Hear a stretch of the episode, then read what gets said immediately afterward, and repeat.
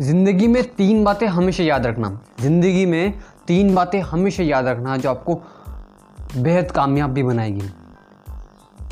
पहली है, कोई नहीं जानना चाहता। यस, कोई नहीं जानना चाहता कि आपका मकसद क्या है। दूसरी, किसी को खबर नहीं है। किसी को खबर नहीं है कि आपका प्लान क्या है।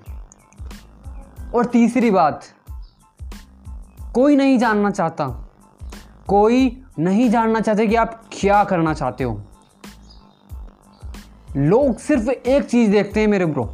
यस लोग सिर्फ़ एक चीज़ देखते हैं, और वो है आपका रिज़ल्ट लोग सिर्फ़ रिज़ल्ट देखते हैं। लोग सिर्फ़ बने हुए घर को देखते हैं, उसके पीछे की मेहनत को नहीं देखते। आज लोग विवेक बिंद्रा सर को इसलिए नहीं सुनते कि वो विवेक बिंद्रा है या मोटिवेशनल स्पीकर है, बल्कि इसलिए सुनते हैं क्योंकि वो एक ब्रांड है। एक मकसद पूरा किया है उन्होंने इसलिए।